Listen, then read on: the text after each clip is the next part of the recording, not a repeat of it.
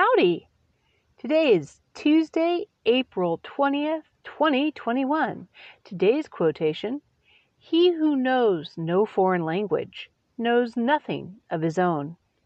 And that's by Johann Wolfgang von Goethe. Happy Chinese Language Day!